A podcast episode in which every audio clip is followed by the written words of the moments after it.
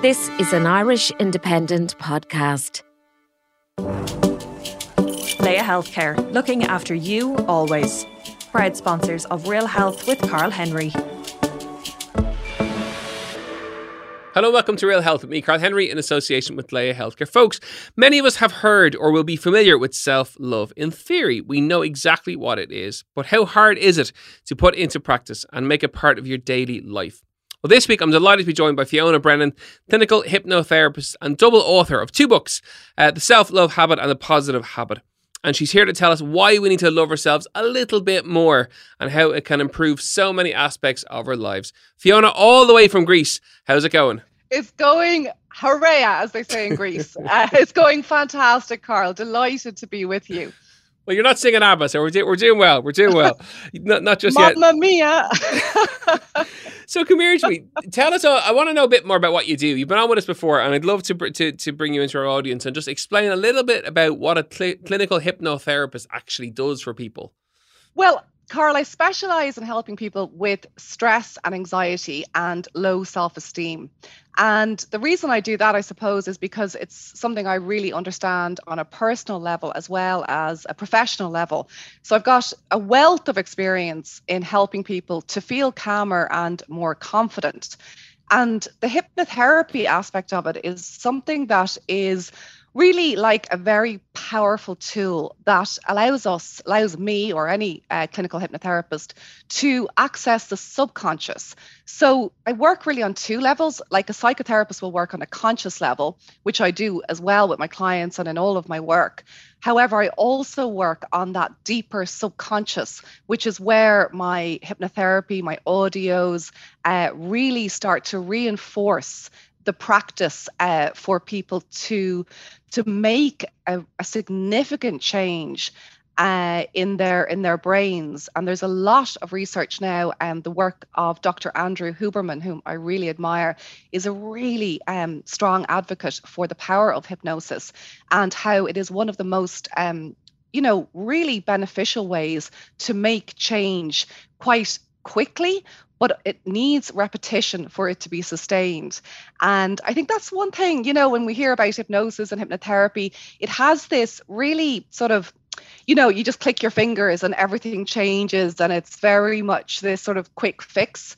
That is not the case, and I really work hard to to get that message across, Carl. That it is actually something like anything in life, like any training that we do, whether it's mindfulness, whether it's going to the gym, whether it's yoga. You know, it is the repetition that actually um, creates the results, and to maintain the results, we need to continue the uh, activity. So, in my case, listening to your audios, listening to your hypnotherapy, even when you are, let's say, loving yourself uh, more, then you want to maintain that and you want to continue. So it is, it's a wonderful tool. It's it's transformed my life. It's transformed the life of literally thousands of my clients over the years. So I'm I'm really um I just love it. I, I really do. So it's basically it's a form of training. It's like training for a marathon or training for anything else. It's you know it's it's repetition, it's consistency, and it's just training your your mind or your subconscious to be able to work on the things that you want to work on. Yeah, exactly. I mean, what I like to describe it, Carl, as the most honest placebo that you'll ever receive because we have such powerful minds. Like we are all so much more capable, let's say, than we give ourselves credit for. And our imagination is a really powerful tool. So people with who suffer from anxiety and stress often will imagine the worst possible, ca- you know, scenarios, catastrophizing um, outcomes, and that is understandable. It's the negativity bias in the brain. I'm sure you've heard of, and, and I hope your listeners have as well. That sense of how we're conditioned to give our attention to the negative. So in order to actually really I wouldn't say combat that, but I would say to work with that. We want to, like a torch, you know, when you shine a torch in, in the direction of where you want to see, you want to use your mind in that way. And the imagination is a way where we can also imagine the best possible outcome. You know, we can actually see things, uh, visualize things for ourselves of how we want to show up in the world, how we want to um, how we want to feel, how we want to be, how we want to behave. So there is a lot of accountability uh, also involved, not just wishful thinking. And that's where we get both the, the conscious and the subconscious. They're, they're sort of like the perfect marriage, if you like. When you have both of those working together, you really have a good chance of maintaining positive emotional and mental health. Okay, so it's very much along the lines of the, the kind of manifesting concept uh, uh, and, and and the vision boarding concept, but it's with with a little bit more work than just that.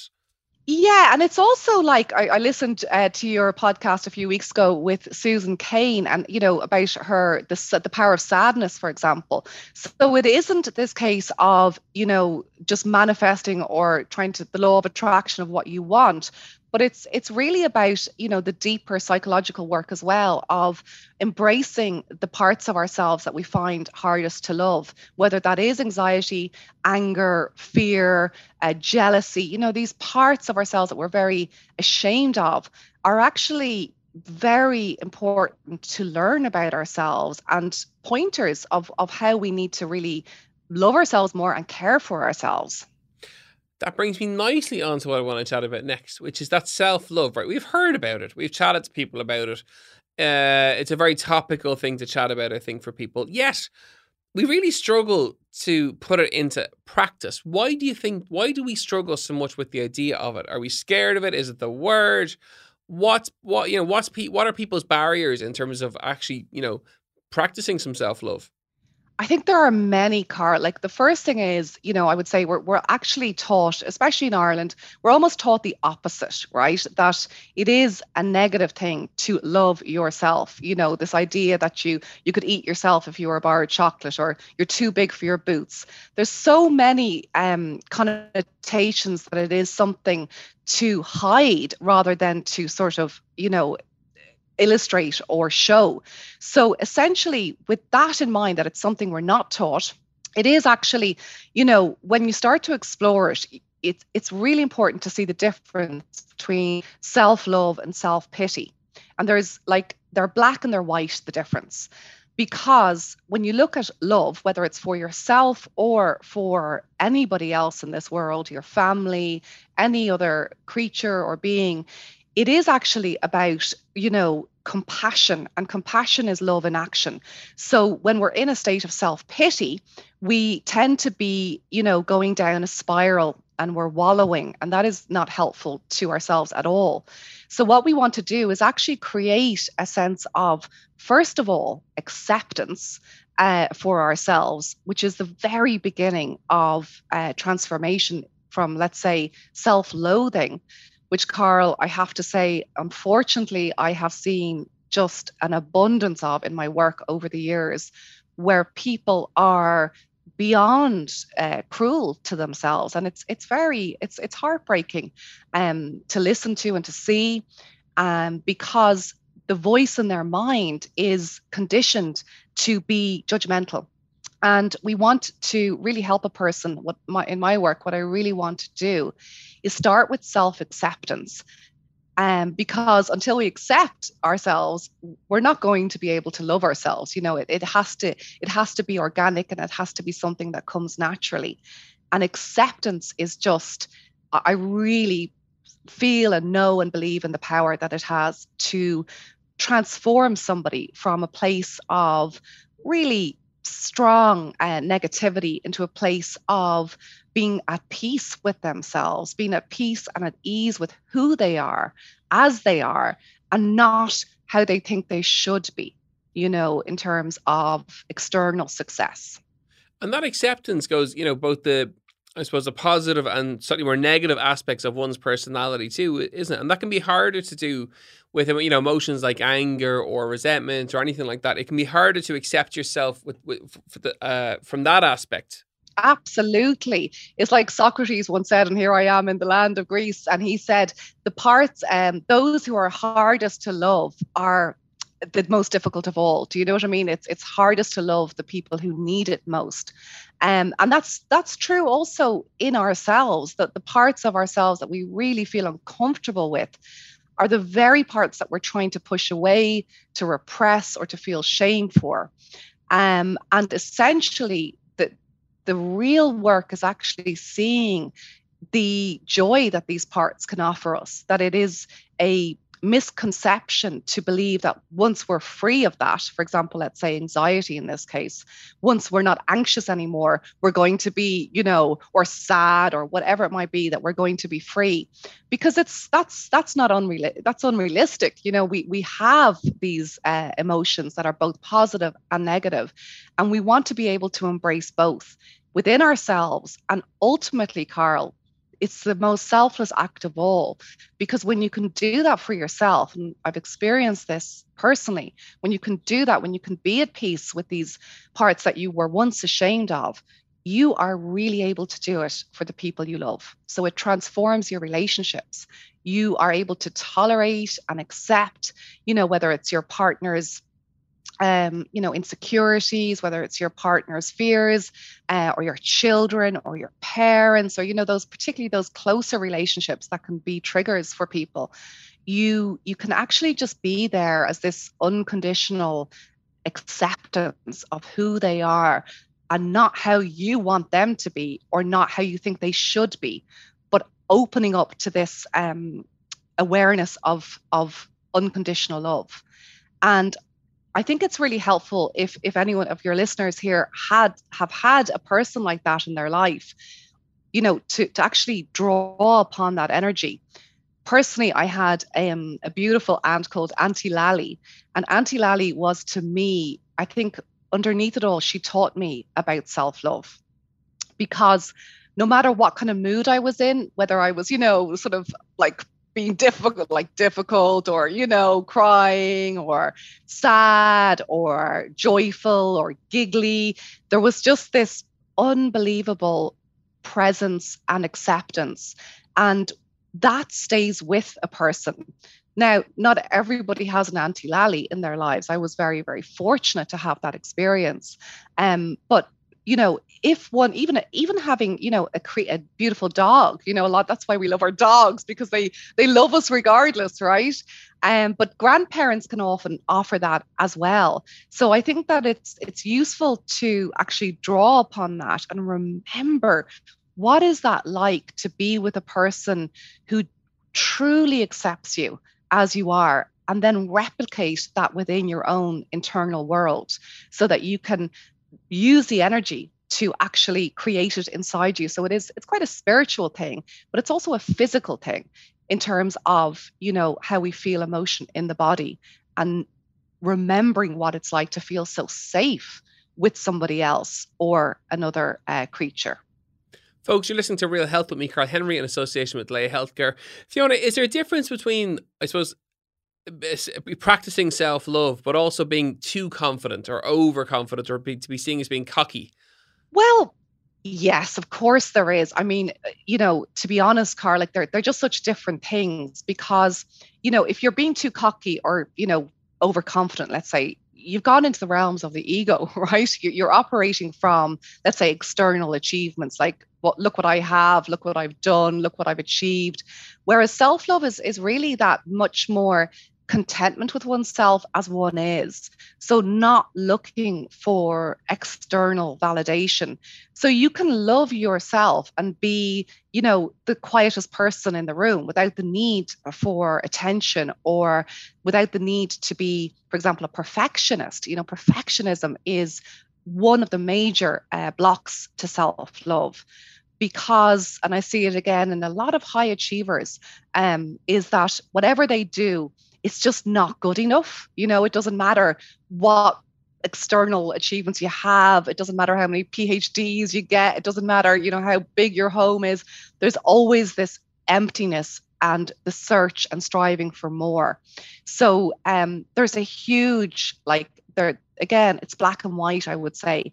Uh, the difference between being overconfident that that generally like comes from a place of insecurity that you're looking for attention chat to me about self talk and negative self talk. I'm sure lots of people listening in will be practicing negative self self talk and how damaging that can be.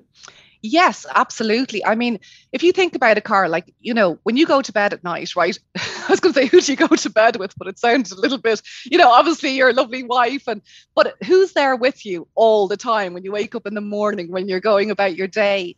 It is the voice in your mind, right? And what you want is that voice, Carl, is one that is supportive and kind and proud of you.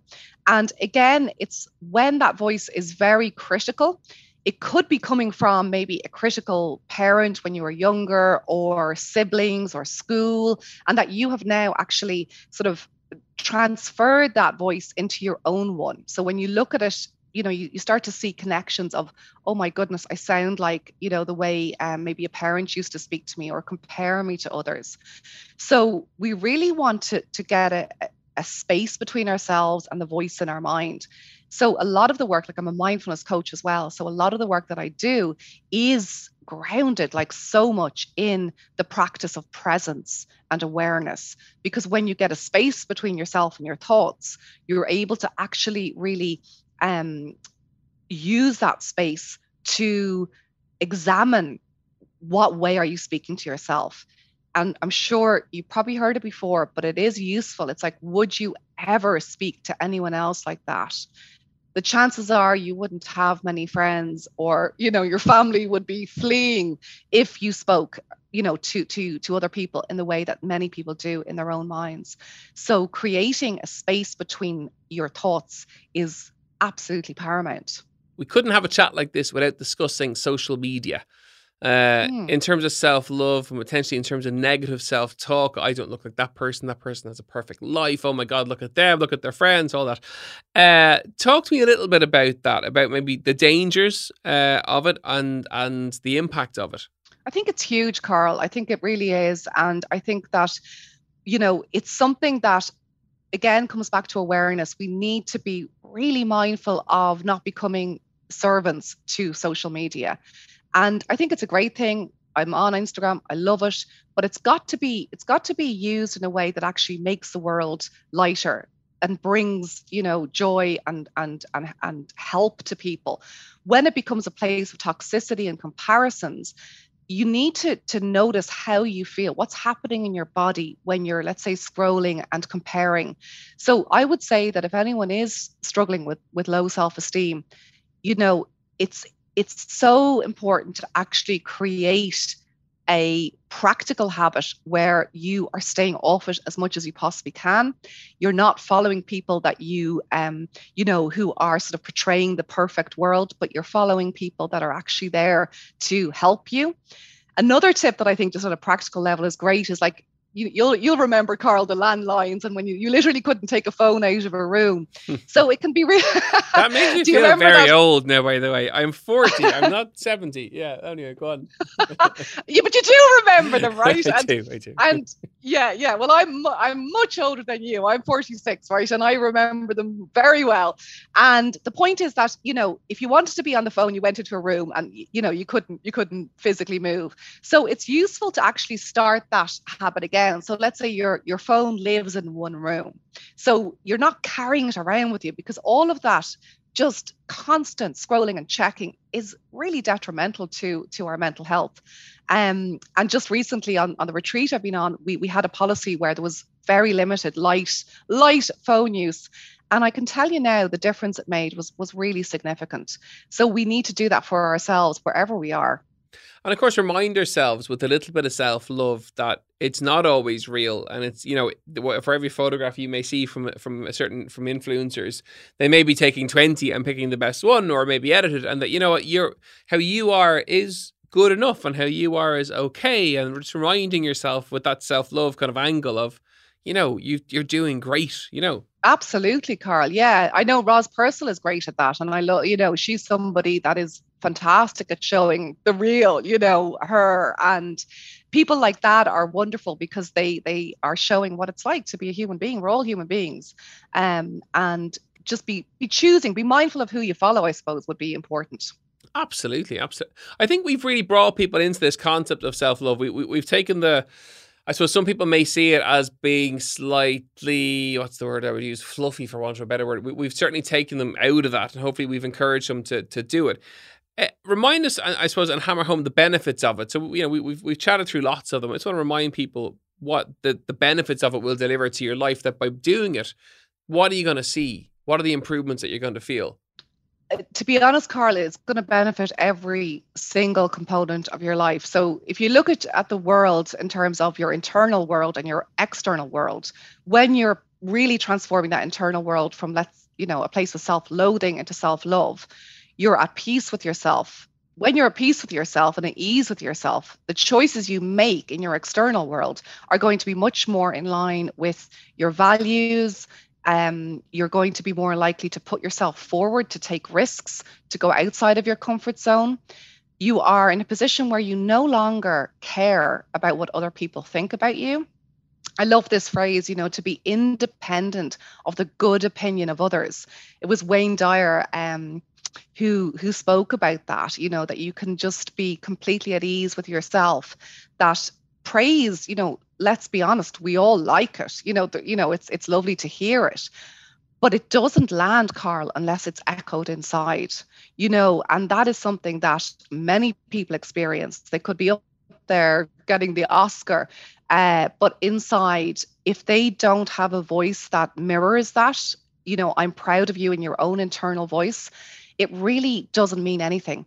So essentially, you know, it, it transforms your ability to to flourish, to your reach your potential, to self-actualize, your relationships, you know, really transform. I, have noticed that in my own um, personal life and and again my clients, how what were once tumultuous relationships become really sources of of love and um and joy sold. I think you've sold it to every single listener who's listening in. I hope so. I, I, I, hope so. I can't imagine how you wouldn't have done. If people want to find you, uh, that sounds very scary. If people want to find you online, uh, where can they find you? Um, Instagram is probably the best. It's um basically if you just put in the positive habit, you'll find me. There's a few underscores in there, but you will find me on that. And also, uh, my website is thepositivehabit.com. Fiona, wonderful to catch up as always. Go and work in the suntan after your retreat. Enjoy every bit of it. Folks, that's it for another episode of Real Health with me, Carl Henry, in association with Laya Healthcare. You know where we are at Carl Henry PT on Instagram. And don't forget to rate and review if you've liked what you've listened to. We'll see you next week for more Real Health. Slán go fóill. Laya Healthcare, looking after you always. Proud sponsors of Real Health with Carl Henry.